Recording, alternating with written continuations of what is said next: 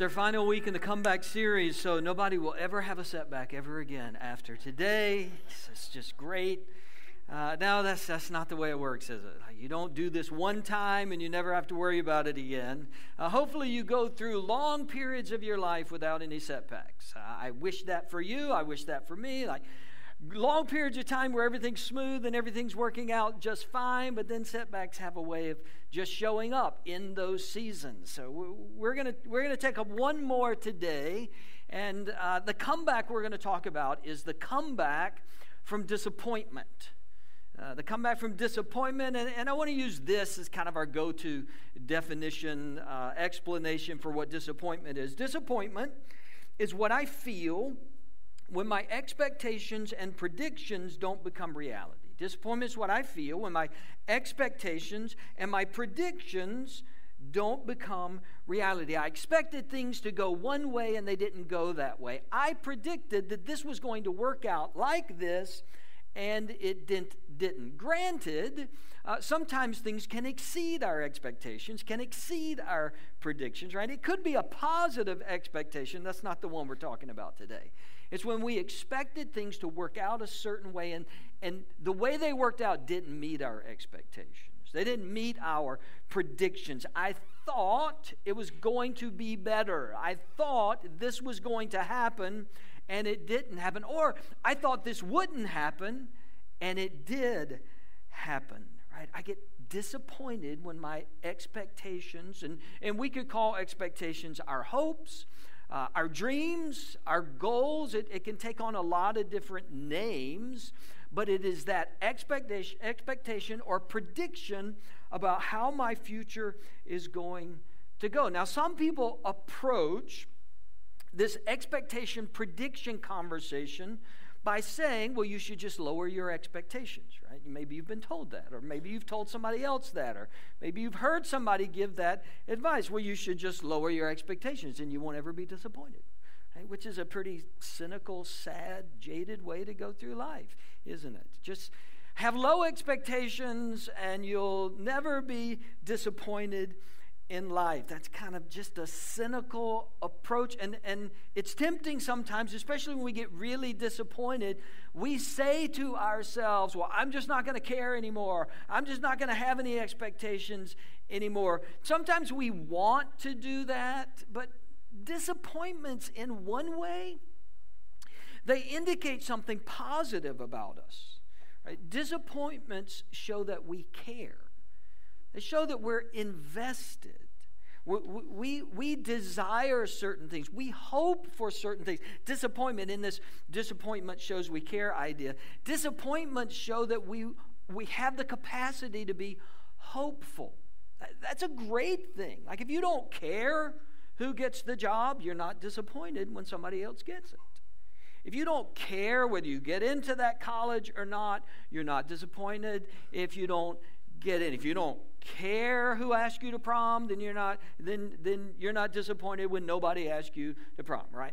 If you don't care, then you can't be disappointed. But when we are disappointed, it, it shows that positive side of us. Um, the problem with saying you don't care, which is what some of us kind of retreat into, I just don't care. I don't care. I don't care what happened.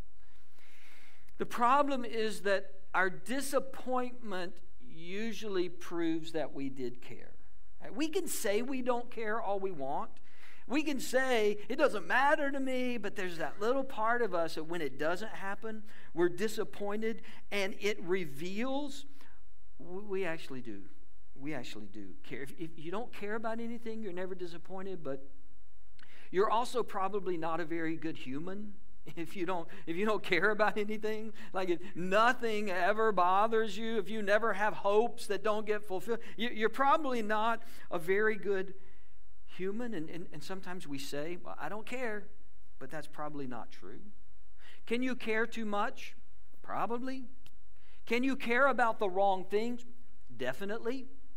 But we care.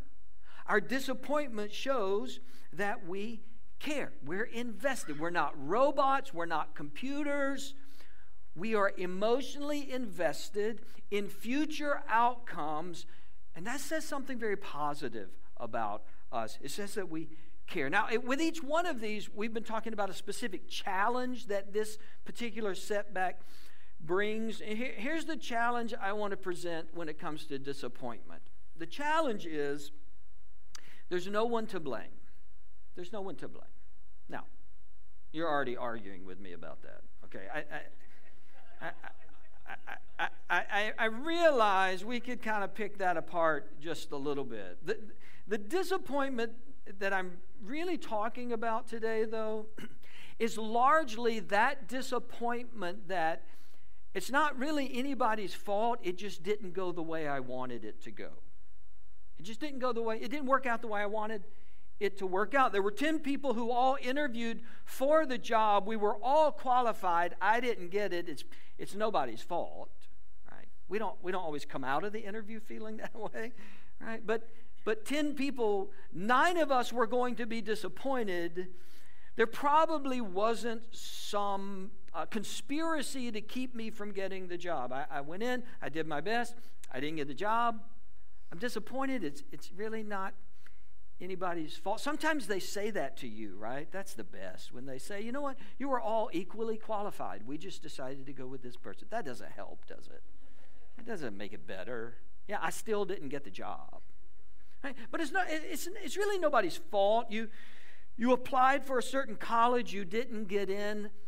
Uh, the, administra- uh, the admissions department is probably not conspiring against you. There was just various factors, and and, and it, that didn't work out. I mean, there, there is a, a large um, amount of disappointment that is really nobody's fault. It's, it's just that the circumstances didn't work out the way I wanted them to work out. Now, we tend to find somebody to blame, don't we? When we're disappointed, we're pretty good at assigning blame. Well, it was their fault. Well, it was that person's fault. Well, they're the reason that this didn't work out. We're pretty good at assigning blame. Several years ago, maybe you watched it, the Michael Jordan documentary that came out. I can't remember the name of it, but uh, it several years ago, and it, it kind of chronicled MJ. Michael Jordan would create conflict with another player in his mind that didn't really exist just to make him play better against that person. Do y'all remember that? Did y'all watch this series? Like he would he would assign something that another player said about him, and the player never said that thing, but he convinced himself that he did just so he would compete against that person. Worked for MJ. Right? Absolutely worked for MJ. He's a bazillionaire, got shoes, and arguably greatest basketball player ever. Worked for MJ. Probably not going to work that well for us. If every time we're disappointed, we try to assign blame. We try to say, well, it's their fault, or it's their fault, or this is what happened. Sometimes it makes us feel better to have somebody to blame. Then again, sometimes we blame ourselves, and that doesn't make us feel better when we blame ourselves. The problem with a large part of disappointment is it's really nobody's fault. There's nobody to blame. My expectation of how it would work, just that's not how it worked. Or, or sometimes our disappointment is very general. It's very general. We're, we're disappointed with our circumstances, just in general, disappointed with my life just in general. It's not this or that or this. That. I'm in a season of life where I'm just disappointed. Right? The, the, the struggle uh, with a lot of disappointment, not all disappointment, but the, but the struggle with, with disappoint, a lot of disappointment is there's not really anybody to blame. It's not necessarily anybody's fault. It's just I had hoped it would work out like this and it didn't work out like that. What can happen, though, is that disappointment can lead to discouragement. And those are two slightly different things. My, my, my disappointment with how things worked out in this situation can lead to a more ongoing discouragement with everything. I'm not just disappointed that this didn't work out, I'm discouraged that I think nothing's ever going to work out. I'm not just disappointed that this didn't happen, I'm discouraged because I think nothing that I want to happen is ever going to happen. This, this temporary sadness of disappointment becomes a long term discouragement of I'm always going to be this way. I'm always going to feel this way. Nothing's ever going to go right. And I, and I mentioned the word sadness. That's what disappointment is and discouragement, right? It's, it's, there are versions of sadness. I'm sad because this didn't work out the way I wanted it to. I'm sad, and that sadness can be, as in the case of disappointment, that can be a short term sadness, or in the case of discouragement, that's a longer term sense of sadness. The, the New Testament word for discouragement means to lose spirit, to lose courage, to lose passion. Disappointment is this didn't work out the way I wanted, but, but discouragement is sort of the life and energy and passion and vitality for my future, the future, drains out of me. My, my energy drains out of me. Not just, I'm disappointed with this thing, I'm discouraged. I don't have a lot of motivation. I, I'm depressed, perhaps. I, I lack any energy just for life in general. And, uh, in general, another aspect of discouragement from disappointment is with discouragement, I feel a lack of control. I feel a lack of control. With d- disappointment, my expectations were not met when I'm discouraged, I feel like my expectations will never be met. And it's out of my control. Like there's nothing I can do. It's always going to be terrible. It's always going to be negative. Things are always going to work against me. So, as followers of Christ, we're going to experience dis- disappointment. I mean, there are times we're going to experience discouragement, but what, what we want to do is we want to keep disappointment from becoming discouragement. Paul talks about struggles that the Corinthian church is going through in 2 Corinthians chapter 1. We're going to be there uh, this morning. 2 Corinthians chapter 1. Paul is dealing with, with setbacks, with, with disappointments, with struggles, with challenges that the people in this community, in this church, are all experiencing. And, and his comments to them can, can give us some, some help and avoiding the slide from disappointment to discouragement. This is what Paul says. He begins with his normal greeting, right? Grace and peace to you, and um, shout out, and that sort of thing. He begins with his normal greeting, and then in verse 3, he says, Praise be to the God and Father of our Lord Jesus Christ, the Father of compassion, and the God of all comfort, who comforts us in all our troubles so that we can comfort those in any trouble with the comfort we ourselves receive from God. For just as we share abundantly in the sufferings of Christ, okay, things are hard sometimes, so also our comfort abounds through Christ. If we are distressed, it is for your comfort and salvation. If we're comforted, it is for your comfort, which produces in you patient endurance of the same sufferings we suffer. And our hope for you is firm because we know that just as you share in our sufferings, so also you share in our comfort. So Paul's walking them through their struggles, their, their disappointments, maybe their discouragement. And notice that Paul's approach to their disappointment or their discouragement is not to tell them, don't be discouraged or disappointed you may already know this, but telling someone to stop being disappointed or discouraged has never once helped someone stop being disappointed or discouraged. Like in the history of earth, someone that's already disappointed didn't have someone come in their life and go, Well, just stop being disappointed. And they went, Oh, why didn't I think of that? that helps me so never in the history of earth has telling someone to not be disappointed who is already disappointed made them magically not be disappointed. Paul doesn't say, stop it. You should stop it. Because he knows that's not going to help. Now, God tells someone to not be discouraged at one point in the Old Testament. Maybe you were thinking of that. Joshua chapter 1 9, uh, chapter 1, verse 9, God says, have I not commanded you, be strong and courageous? Do not be afraid. Do not be discouraged, for the Lord your God will be with you wherever you go. Joshua is about to lead the nation into the promised land. There's going to be a lot of battles over there. And so on the front end, like before Joshua gets discouraged, God says, just a little warning here. What you're about to walk into is going to be tough. It's going to be tough.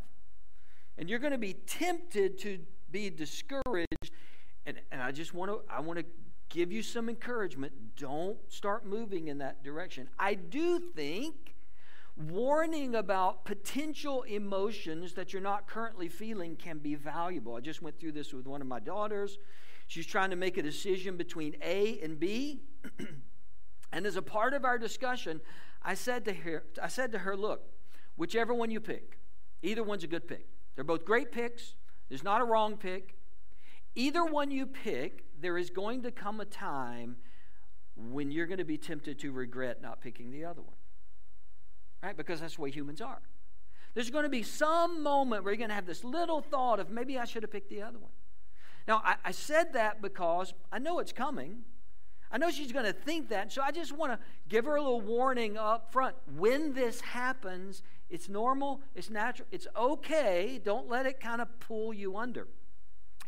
I think warning about potential emotions on the front end can be very helpful. Once you're already in the middle of it, saying stop it doesn't help. It just doesn't help. It doesn't make it go away. Instead, Paul gives us some, some, some, some work that we can do as we're going through difficult times. For example, here's, here's one of the things Paul points out there is purpose in our disappointments. There's purpose there. You may not see it yet, you may not know it on the front end, but God is at work. God is doing something. You're learning something. You're gaining something. Not saying that God caused it, not saying that God likes it, not saying that God wanted it, just saying that God doesn't waste it. When you and I are already going through disappointment and discouragement, God doesn't waste that season. God steps into that season and says, Look, there are things I can teach you through this. There are ways I can grow you through this. There, there are ways you can become someone new, a better version of you, because you're in the middle of this. And, and, and one of the things he teaches us is that struggles remind us that the Father of compassion is always with us. One of the things Paul says struggles remind us, disappointments, discouragement. They remind us that the Father of compassion is always with us. We've, we've sort of carried that theme all the way through this series, but it, it bears repeating. Paul says, hey, look, the Father of compassion is with you. You are not alone, you are not experiencing this alone. God is with you in all your troubles, Paul says. Not some troubles, not the really big troubles, but not the small ones. Not the really small troubles, but not the big ones. Paul says, the Father of compassion is with us in all our troubles, every single one.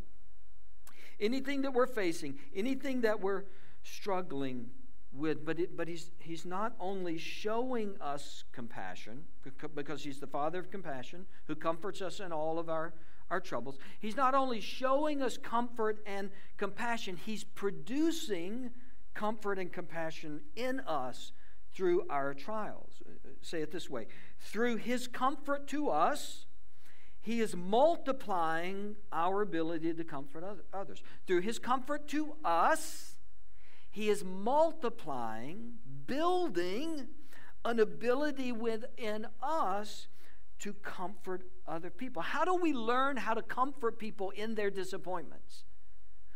We learn how God comforted us in our disappointments. We learn from people that God sent to us to comfort us in our disappointments. How do we know how to care for somebody in their struggles? We, we learned how God cared for us in our struggles. We learned how godly people showed up in our life when we were struggling. God, if we allow Him in our disappointments, he will teach us how to be people of compassion like He's a father of compassion. I think one of the worst things is, is to be comforted by somebody who's never needed comfort. one of the worst things is to have somebody try to show you compassion when they've never really needed that sort of compassion in their life. God teaches us to comfort others. God teaches us to show compassion towards others in our struggles. Let me read that portion again.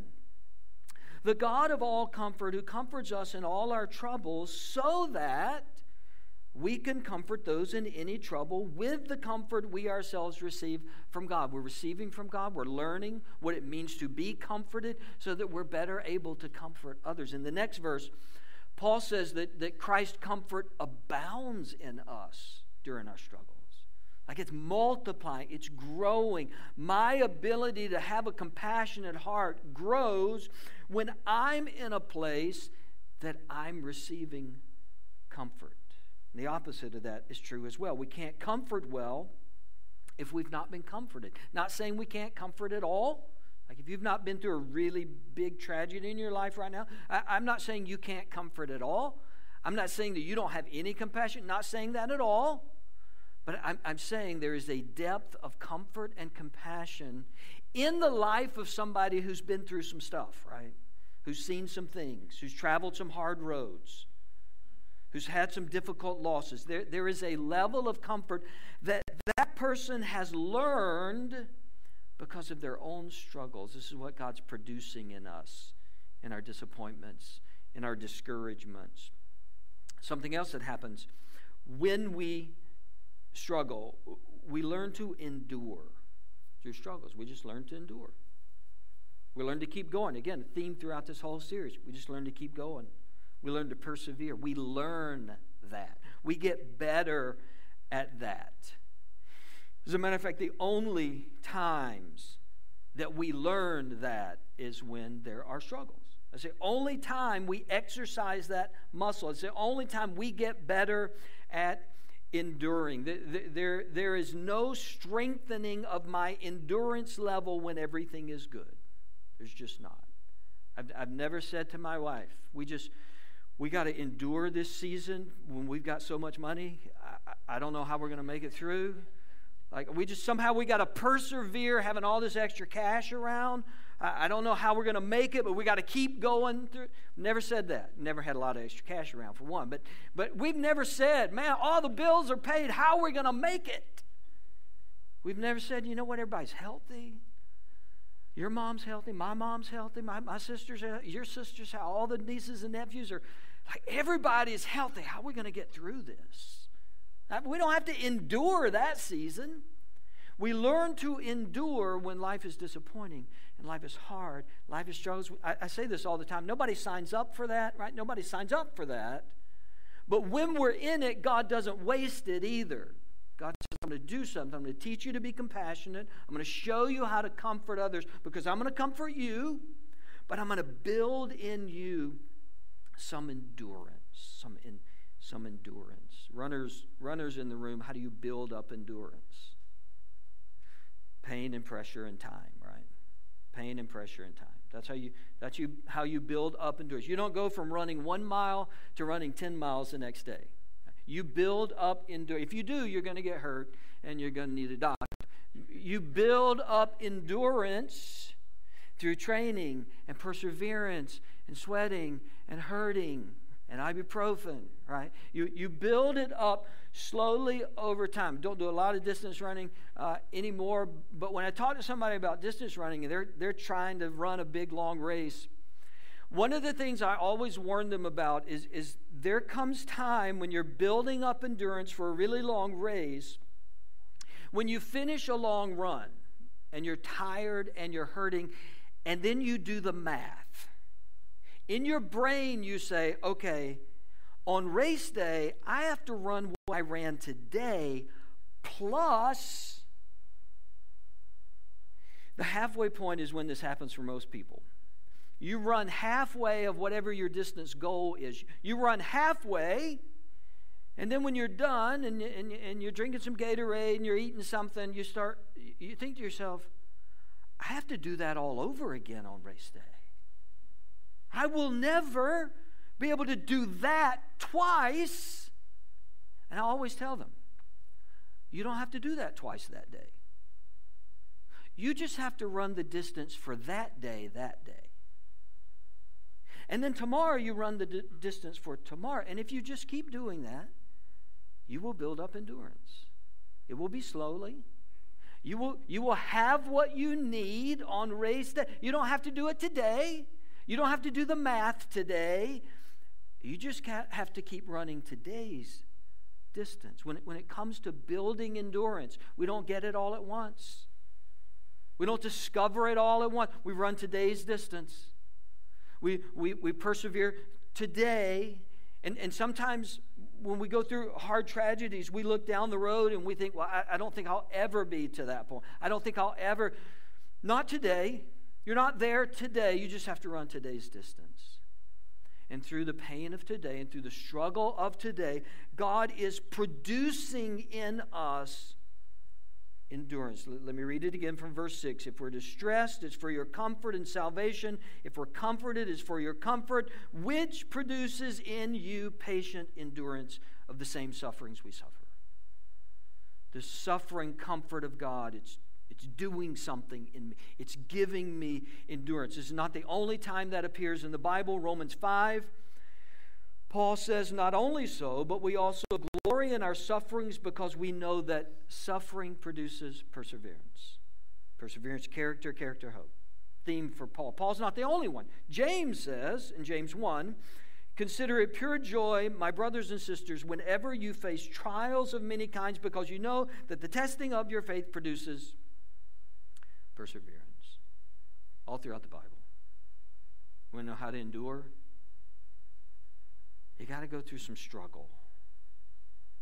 Got to be tested. You, you, pressure and pain is what produces perseverance. Again, nobody signs up for it. Nobody wants it tomorrow. It's going to find us. It's going to come into our life. And God's going to redeem that season by teaching us to be compassionate and growing, producing in us perseverance in our disappointments. There is great value in just hanging in there. Don't underestimate the value of just hanging in there. Sometimes we feel like I should be doing more. I should be farther along. I should, uh, I should have conquered this. Don't underestimate the great value, the work that God is doing when you just hang in there for another step and another mile and another day. God is producing perseverance in us. And that hanging in there, that next step, that next mile, that next moment of endurance is keeping disappointment from sliding into discouragement. I'm disappointed that this didn't work out the way I wanted to, but I'm not giving up. I'm going to endure.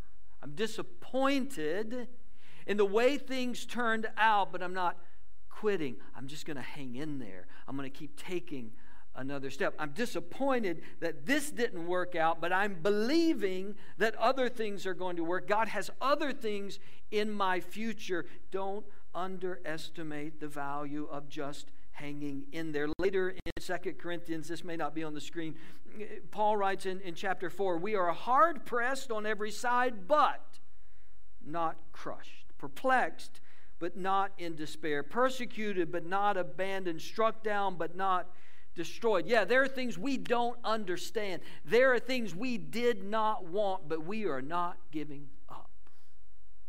We feel the weight of it, but we're not giving up. We feel the struggle of it, but we're not in despair. We're going to keep walking forward. Now, now, the good thing to know is Paul says God is producing this in us. It's not just my ability to hang on and have a good attitude. It's not just my ability to keep moving forward. Paul says, no, God's building that in you. It's not all up to you as, as we trust God, as, as we lean on God, as we come to God, as we cast all our cares on God, as Peter tells us, as we do that, God's building endurance in us.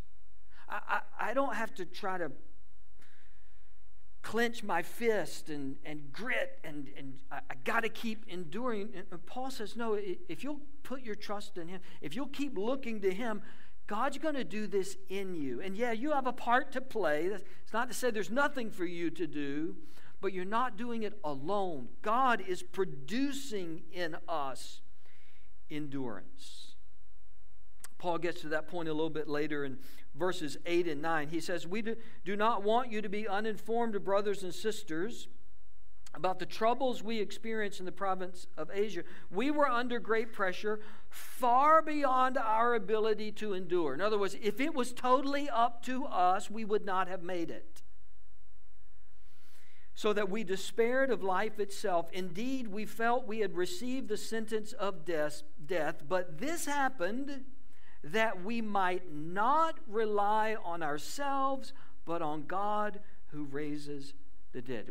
We couldn't in, endure. We, we didn't see that kind of strength in us, so we had to rely on God, and God produced that strength in us when we didn't think it was there. We trusted God. Our, our, our faith grew in God. We kept looking to God, and God produced in us a strength that we didn't know that we had. Another thought from Paul shared disappointments can be a source of strength. Shared disappointments can be a source of strength. Some of us, um, uh, some of us are guarded with our disappointment. Some of us don't like sharing our disappointments, not saying you should share it with everybody. Some of us don't like sharing our disappointments. some people don't, being, don't like being honest about our disappointments. I'm kind of in that category. And, and, and a lot of it's pride because we, we want everybody to think we got it handled.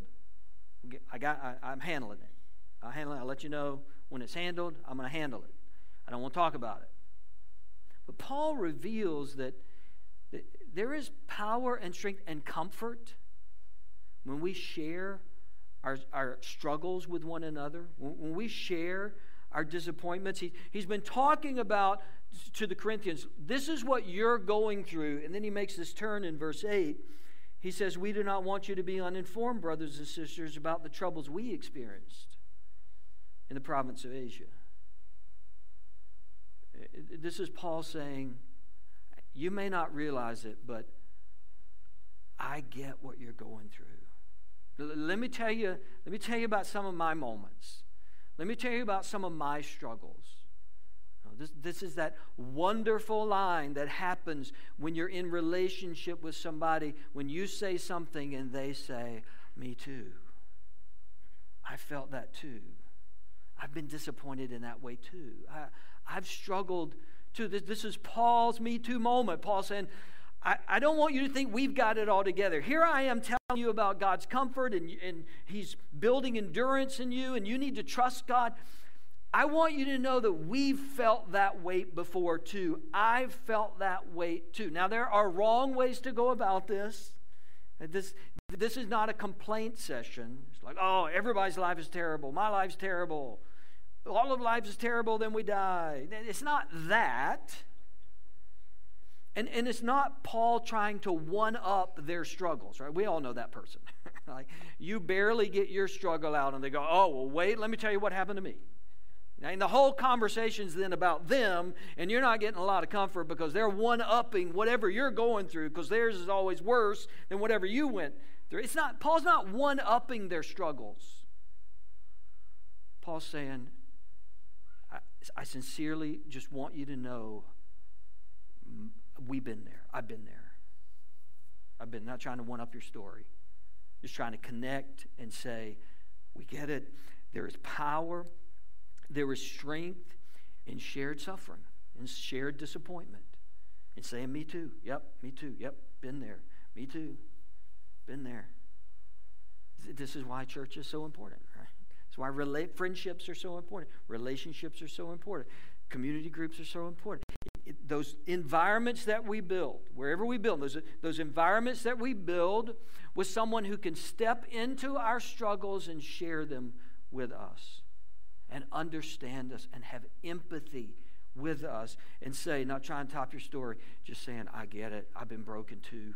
I'm with you. Let's walk through this together. Paul, Paul ends with these words He has delivered us from such a deadly peril, and He will deliver us again. On Him we have set our hope that He will continue to deliver us as you help us by your prayers. Then many will give thanks on our behalf for the gracious favor granted us in answer to the prayers of many. Walking through disappointment should not be a solo act. Paul said, Look, we're going to walk through this, and, man, people are going to see the glory of God on the other side of this. I don't know how. I, I don't know exactly how the story will be told at that end. I just know I'm going to pray for you. You're going to pray for me. We're going to walk through this together, and, and they're going to see the gracious goodness of God when we get through this. God, God's going to be so honored that we just kept going. You've been disappointed before. I've been disappointed before. We will be disappointed again. And God will be there. And God will be walking us through it. And God will be teaching us. And God will be growing us. And we will learn to endure even better. And ultimately, we will count on the hope that we have in Him because He gives us hope. He gives us a future. And He's doing that for you. If you're in disappointment right now, He is at work to produce hope and future in your life. And when you pass through it, if you're not in it now, He will do that then for you. God, we thank you that we are not alone in our disappointments. We are not alone when our expectations and our predictions don't get met in this world. You are with us and growing us and strengthening us and teaching us to endure and showing us compassion and teaching us how to show compassion to others even better. God, help us to rely on you. Help us to rely on, to trust you, to believe that you are walking with us. In those disappointments where, where maybe there's somebody to blame, and especially in those disappointments where there's nobody to blame. I'm just sitting in it. I, I'm just in it. To know that you are in it with us, that you are moving us forward, that you are giving us hope. Help us to rely on you. I pray for that person who's who's perilously close to slipping from disappointment in, in one area of their life to discouragement over all the areas of their life, and that and that today you would, you would light a flame of hope in them. You would give them a flicker of hope that you are not done and you are at work and you have their good in mind.